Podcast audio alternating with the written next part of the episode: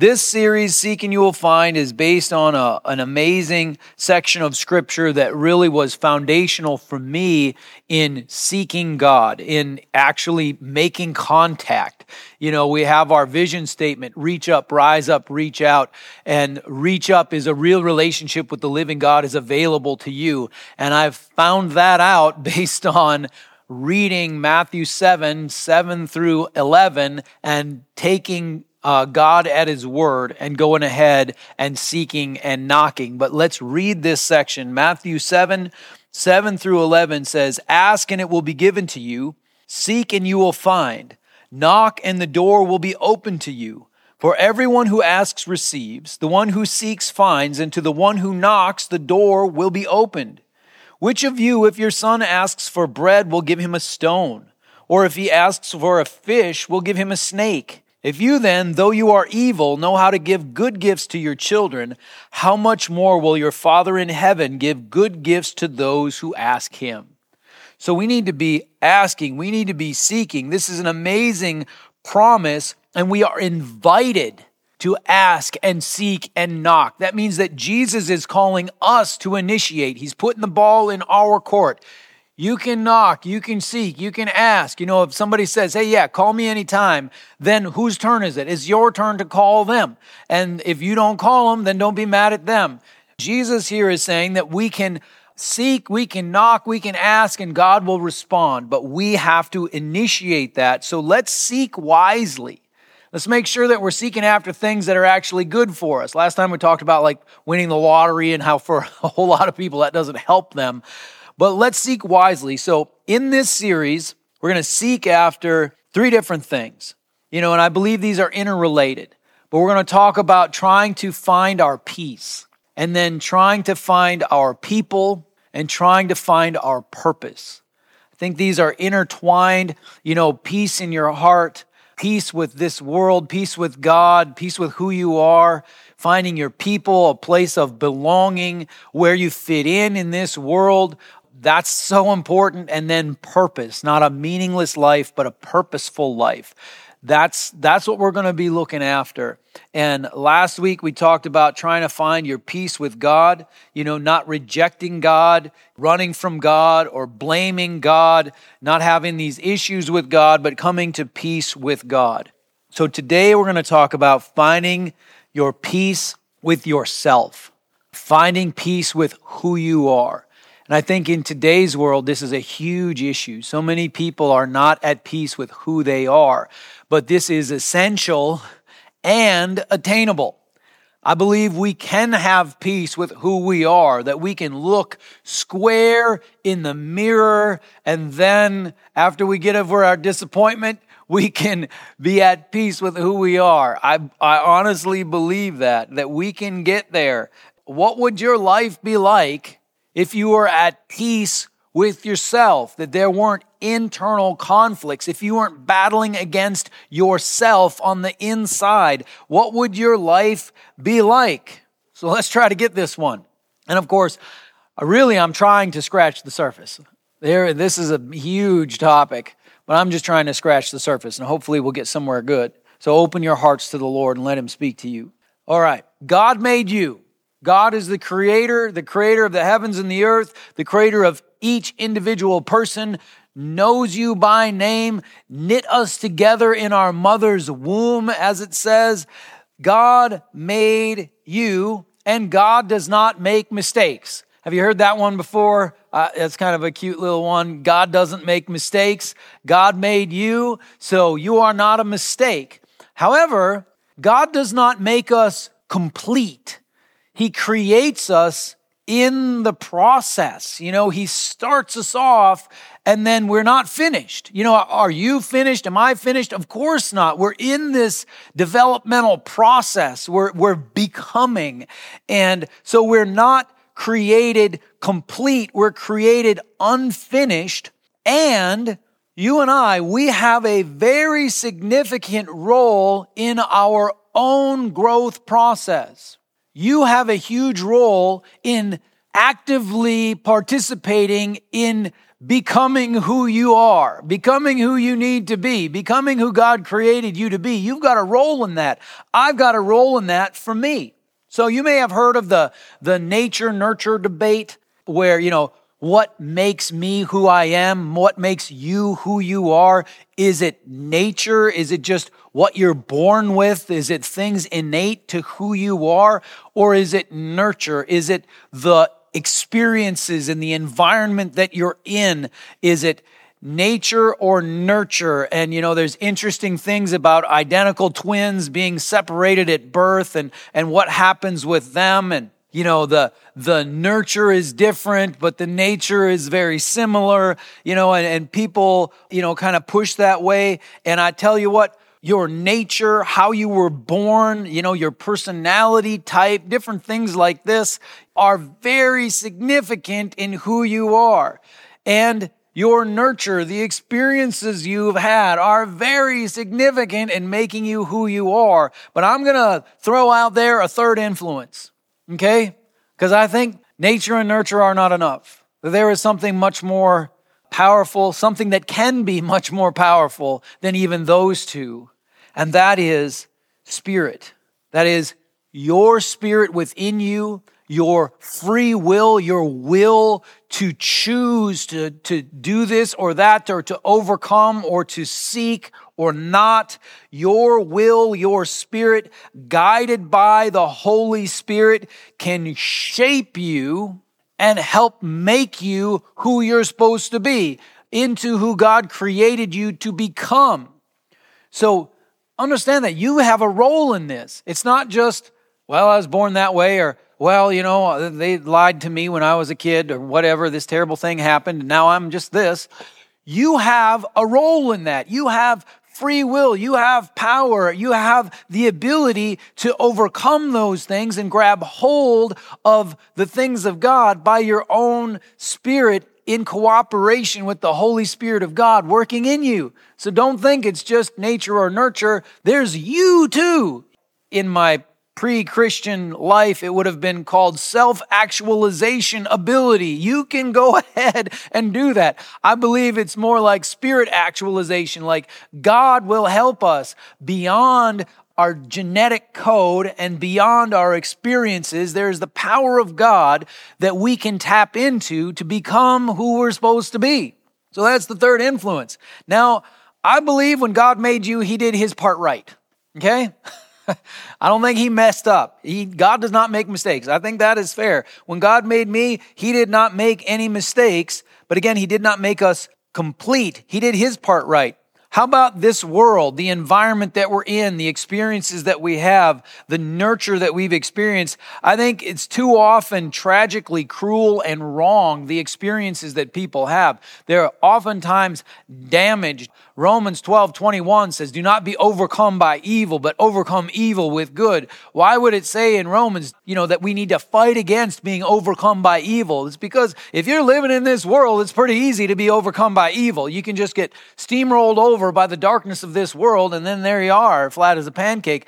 But the scriptures say, Do not be overcome by evil, but overcome evil with good. That, that there's a way to tap into the power of God to be an overcomer instead of a victim, instead instead of crushed, we rise to the occasion. So, this world, the nature, the experiences that we have are too often tragically cruel and wrong. So, your job then, my job, is to be the creative, intelligent, freed willed being that God created you to be and to take control of your life by running to God and letting Him finish His work in your heart so that you're not corrupted by this evil world.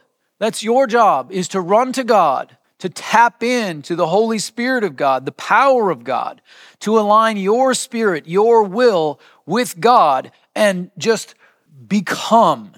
That's your responsibility. That's your job. So run to Jesus and let him build you up into who you were created to be. All right?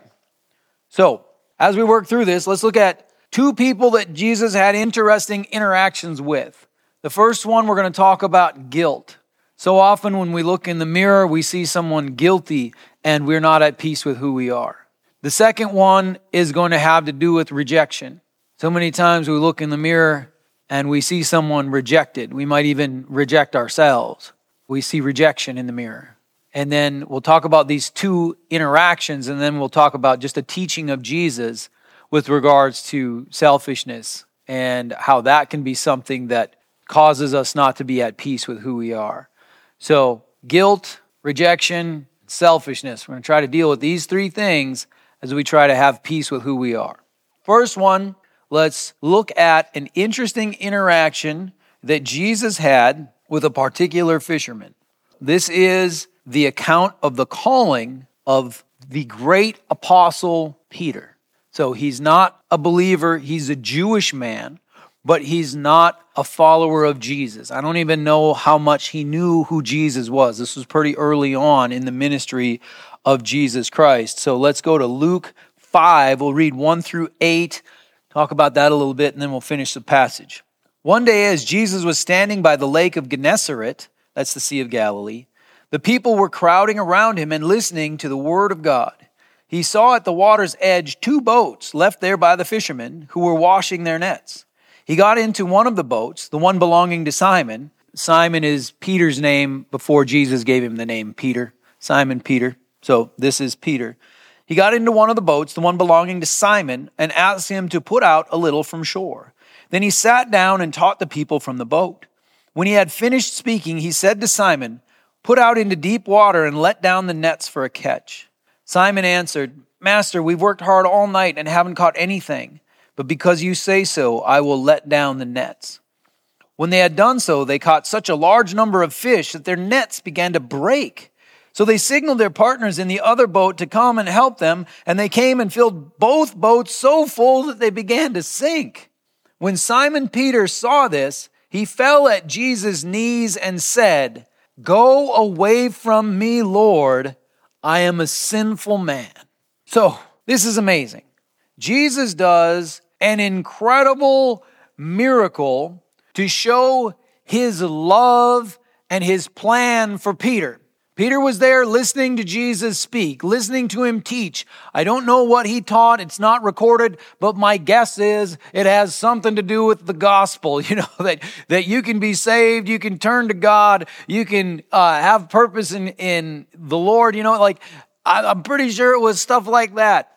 And so when Peter saw this miraculous catch of fish, it was like the biggest payday they could possibly imagine. So many fish that both boats began to sink. Now, it didn't sink both of the boats, but you know what I mean? They're so low in the water, the little bit of water is coming over. They're that full of fish, which is their payday. You know what I mean? That's cash money right there. You know, they sell the fish. That's how they get their, that's how they get their money. That's their paycheck. And so this is an incredible miracle. So Jesus has been teaching good stuff, maybe calling people to repentance and, you know, turn from your wicked ways, that sort of a thing. And Peter sees like, oh, there's power behind what this guy has to say. And instead of saying, wow, thanks for the fish, that was fantastic, he says, go away. I'm a sinful man. All of a sudden, he realizes that he does not deserve to stand in the presence of Jesus, the Alpha and the Omega, the Son of God. And he is humbled by his own sin, his own guilt, his own imperfections. That's a strange response, but it's based on Peter not being at peace with who he is because he knows his own guilt. He knows his own sin. Go away from me, Lord. I am a sinful man. Jesus does not accept Peter's suggestion to go away. Let's keep reading. For he and all his companions were astonished at the catch of fish they had taken, and so were James and John, the sons of Zebedee, Simon's partners. So we see there's, there's four of the 12 in this whole situation. Then Jesus said to Simon, Don't be afraid. From now on, you will fish for people. So they pulled their boats up on shore left everything and followed him. So apparently they left that massive catch of fish for somebody else. But Jesus doesn't disagree with Peter. He doesn't say, Oh, you're not a sinful man. You're a good guy. Come on. He doesn't disagree with Peter. What he says is, Don't be afraid. Don't be afraid to look at who you are square in the mirror and see your faults because guess what? Jesus has forgiveness and freedom and redemption. He says, Don't be afraid. From now on, you will fish for people. Don't be afraid. Your past does not define your future. Don't be afraid. Jesus doesn't disagree with Peter. He calls Peter up into a new life. So how does Peter come to peace with who he is regarding his guilt? Not by just pretending he has no guilt or shame and claiming to have peace that eludes him. That's not how he does it. Like, yeah, I'm a good guy. He doesn't pretend. Rather, by actually repenting, getting forgiven and redeemed, and turning his life over to Jesus. He leaves everything and follows Jesus. That's how he gets peace with who he is. The world will tell you that you're not guilty when you are, and that will leave you stuck where you are.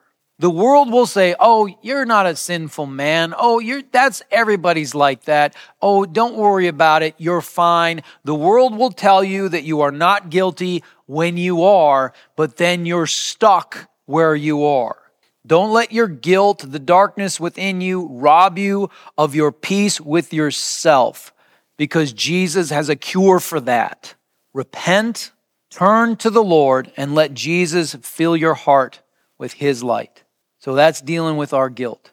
Now let's look at rejection. We're going to go to Matthew chapter 15 and read a rather amazing interaction that Jesus has with a woman of Canaanite descent.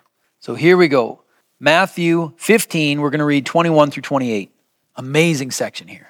Leaving that place, Jesus withdrew to the region of Tyre and Sidon. A Canaanite woman from that vicinity came to him, crying out, Lord, son of David, have mercy on me. My daughter is demon possessed and suffering terribly. Jesus did not answer a word. So his disciples came to him and urged him, Send her away, for she keeps crying out after us. He answered, I was sent only to the lost sheep of Israel. The woman came and knelt before him. Lord, help me, she said. He replied, It is not right to take the children's bread and toss it to the dogs. Yes, it is, Lord, she said. Even the dogs eat the crumbs that fall from their master's table. Then Jesus said to her, Woman, you have great faith. Your request is granted. And her daughter was healed at that moment. Now, there is a whole bunch of stuff to talk about with regards to this section. And if you've never heard this one before, this might seem very bizarre because this is Matthew chapter 15, the beginning of the sermon. We talked about Matthew chapter 7, where Jesus says, you know, seek and you will find, ask and it will be given to you. If, if your son asks you for bread, you're not going to give him a stone. How much more will your Father in heaven give you good gifts? And here we see a woman crying out, seeking after, just banging down the door, and she gets rejection after rejection after rejection. So Jesus doesn't say anything. The disciples are like, get out of here. She fights her way in. He says, look, I was sent only to the lost sheep of Israel. You know, I'm not going to toss the bread to the dogs. And she says, hey, but even the dogs eat the crumbs off the, that fall off the master's table. And he's like, yeah, you know what? we're, we're going to give you something good and she grabs hold of it. This woman was rejected by society. She's a Canaanite. She was rejected by Jewish society. She was not of the chosen people. Was she rejected by God? And it stinks when you get rejected everywhere you turn. You know what I mean? That's rough when you get rejected everywhere you turn. And it's much worse when you internalize that rejection and identify with it as who you are, as rejected. This Canaanite woman was not identifying as rejected. She refused to be rejected. She's like, "No, I'm getting my miracle. My daughter deserves a miracle. I'm going to go get it." And she went and went and got it. Hallelujah. But don't internalize that rejection. When I was a new believer, I came from a, a very non Christian environment and uh, one that looked down on Christians. And then when I became a Christian, I didn't fit in with my group anymore, my whole culture. And I certainly didn't fit in with Christians, you know, because it just I just saw the world a different way. I didn't grow up the same way. I had all kinds of questions that they just didn't want to even deal with and I didn't fit in with the Christians and I didn't fit in with the secular people, the unbelievers, the you know, the, the people I was with before. And so that was rough. I slipped into feelings of rejection on both sides. Rejected from where I came from and rejected where I was going. I've got a pastor colleague, African American pastor here in Minnesota who uh, wanted to connect with his roots. So he went back and visited Africa to just kind of get a sense of grounding of who he is, coming to peace with who he is. And while he was over there, they kept saying this word when he was around because it's a different language, not English. And, and uh, so he asked the people that were with him, like, what are they saying? And they're like, oh, they're calling you something. He said, well, they're calling you white man. So this is an African American who feels rejected by American culture, put, you know, into a lower bracket and hindered who then is looking for where he belongs by trying to connect with his heritage, goes back there in Africa and they call him a white man. And I don't pretend to understand what that felt like in his heart, but when he was telling that story, he had a look. Uh, sometimes we don't know where we fit. And I think that's pretty much a, a universal reality. Even people who look like they fit in and have everything going for them, a lot of times they're struggling and hurting too. So, whatever your story is, that sense of being alone and rejected by this world can be overwhelming. You know, it can be a rough spot, and you're not at peace with who you are when you feel like you're just rejected. Everywhere you go, you don't belong. So, whatever your story, let me tell you, in Christ, those who were once rejected now belong. They belong deeply and powerfully to Christ, to the family of God, deeply belong. We'll talk about that a little bit more later in the series when we talk about finding your people. But for today, I want to just re mention that Canaanite woman. She fought to belong, and you have to fight to belong as well. When I was outside of my world and outside of the Christian world, I didn't know where to turn and I had to fight to belong. I read the scriptures, you know, 1 Corinthians 12, realized there's one body, many parts. I'm a strange part, but I do belong in the body, so I'm going to go belong. I'm going to choose to belong. I'm going to be like the Canaanite woman. I'm not going to take no for an answer. I'm not going to internalize rejection as an identity. I'm going to go ahead and belong, and I don't care if people don't want me to belong. I know it's true from the Bible, so I'm going to grab hold of it. So I want you to believe that you belong. So I want to go to Ephesians chapter 2 and read this section of scripture. Ephesians 2 is just magnificent. And this is talking about the bringing together of the Jews and the Canaanites and all other Gentiles, the chosen people with everyone else, and bringing them in together to form one body because now in Christ, those on the outside belong in the family of God. Let's do Ephesians 2 11 through 20. It says this Therefore, remember that formerly you who are Gentiles by birth and called uncircumcised by those who call themselves the circumcision, which is done in the body by human hands. Remember that at that time you were separate from Christ, excluded from citizenship in Israel, and foreigners to the covenants of the promise without hope and without God in the world. Talk about rejection. But now in Christ Jesus, you who once were far away have been brought near by the blood of Christ. For he himself is our peace, who has made the two groups one and has destroyed the barrier, the dividing wall of hostility, by setting aside in his flesh the law with its commands and regulations. His purpose was to create in himself one new humanity out of the two, thus making peace and in one body to reconcile both of them to God through the cross by which he put to death their hostility. He came and preached peace to you who were far away and peace to those who were near. For through him we both have access to the Father by one Spirit. Consequently, you are no longer foreigners and strangers, but fellow citizens with God's people and also members of his household, built on the foundation of the apostles and prophets with Christ Jesus himself as the chief cornerstone. So, do you belong or not? Yes, you do. If you are in Christ, if you have turned your life over to Jesus, you are not rejected by this world, but you belong. You are a child of the promise. You are a co heir with Christ. Oh man, you belong. You got to believe that. Don't identify and believe that you are rejected. Identify and believe that you belong in the family of God. So then you got to go ahead and use some of that free will of yours that God gave you to just go ahead and belong. Aggressively belong. Reject the lie that you don't belong, that you are rejected, that you don't fit. you go ahead and believe the scriptures, go ahead and believe Ephesians chapter 2, and use that free will to go ahead and aggressively belong. The world will tell you that you belong when you don't, and that feels hollow and it fades away. Jesus actually makes you a co heir with him of the eternal glory and goodness of God. Don't take fake belonging. My middle son, he ran cross country, and uh, he got a participation ribbon. He had just missed the the real ribbons, you know, like the placing ribbons, and then everybody else gets a participation ribbon. And he was like the first participation ribbon, and he called it the participation ribbon of shame. It was meant to make him feel like he belonged. Like, hey, here you go, you belong. And to him, it was like, it's fake.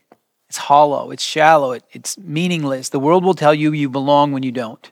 But Jesus actually makes you belong believe it, and use that free will to go belong.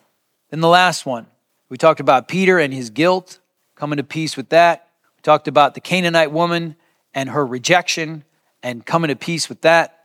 Lastly, let's deal with selfishness. Jesus has something wildly countercultural to say here in Luke chapter 9. So, Luke 9, 23 through 25, Jesus says this Then he said to them all, Whoever wants to be my disciple must deny themselves and take up their cross daily and follow me. For whoever wants to save their life will lose it, but whoever loses their life for me will save it.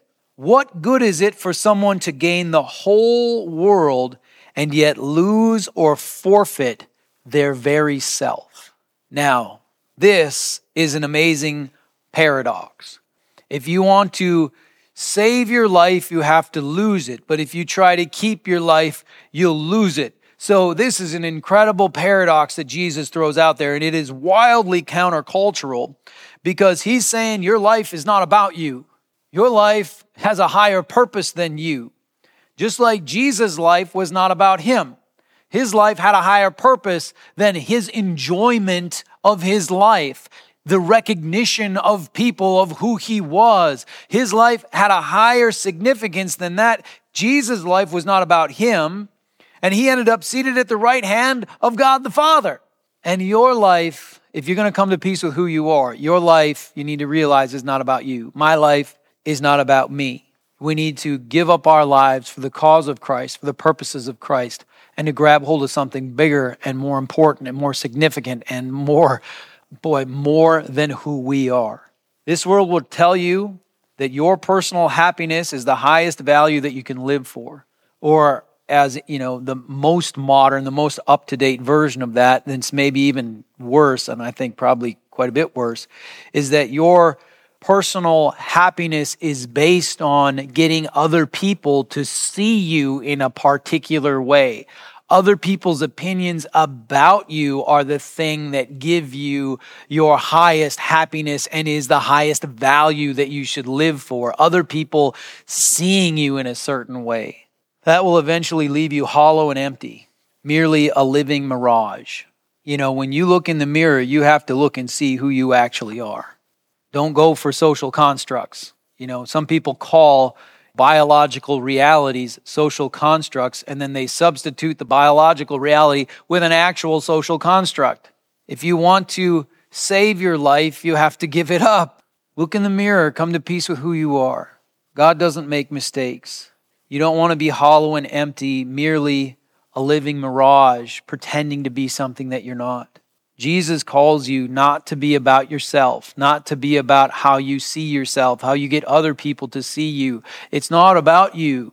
Jesus' life was about helping other people, freeing them from their guilt and shame, freeing them from the clutches of the devil and hell, bringing them into everlasting life, helping them to be included in the family of God, and having a purpose that was greater than their own personal feelings of inclusion and their own personal happiness. Jesus calls you up to love God with all your heart, soul, mind, and strength, and to love your neighbor as yourself, to put other people first, to prefer others to make a difference in this world. And that does not leave you hollow and empty, merely a living mirage that's pretending to be something that you aren't. Instead, that brings you to a place of thankfulness. It brings you to a place of true satisfaction and joy, and it brings you to a place of peace with who you are because you don't have to have everything work perfectly for you because it's not about you.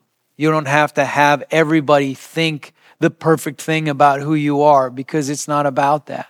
It's about you being a child of God, loved by God, about God's purposes, about the cause of Christ, bringing light into the darkness, bringing love where there's hate, bringing belonging where there's rejection, bringing truth where there's lies. It's about something bigger than who you are. When you are not about yourself, that brings you to a place of thankfulness and satisfaction and peace. Selfishness, self centeredness, egocentrism will lead you into something just hollow and shallow, and it all goes away. So let's close this up. You don't need to be guilty and rejected and selfish. You can be forgiven, redeemed, brought into the family of God, made a co heir with Christ, an heir of the promises of God, and you can be about something bigger than who you are. You can find your purpose in Christ. You can walk in God's plan. Jesus has the cure for guilt, rejection, and a pointless self centered life. He has paid the price on the cross that we could be forgiven and redeemed, that we could be included and brought in, and that we could be about the cause of Christ making this world a better place, bringing people into a relationship with God. Jesus has the cure. We talked about nature and nurture, and then there's you. Use your free will to seek after God, to ask, to knock on the door. What good is it to gain the whole world and lose your very self? You ever been successful and then you feel like you're losing who you are? That means you're running after the wrong things. Run after the things of God. Let's go to the Lord in prayer.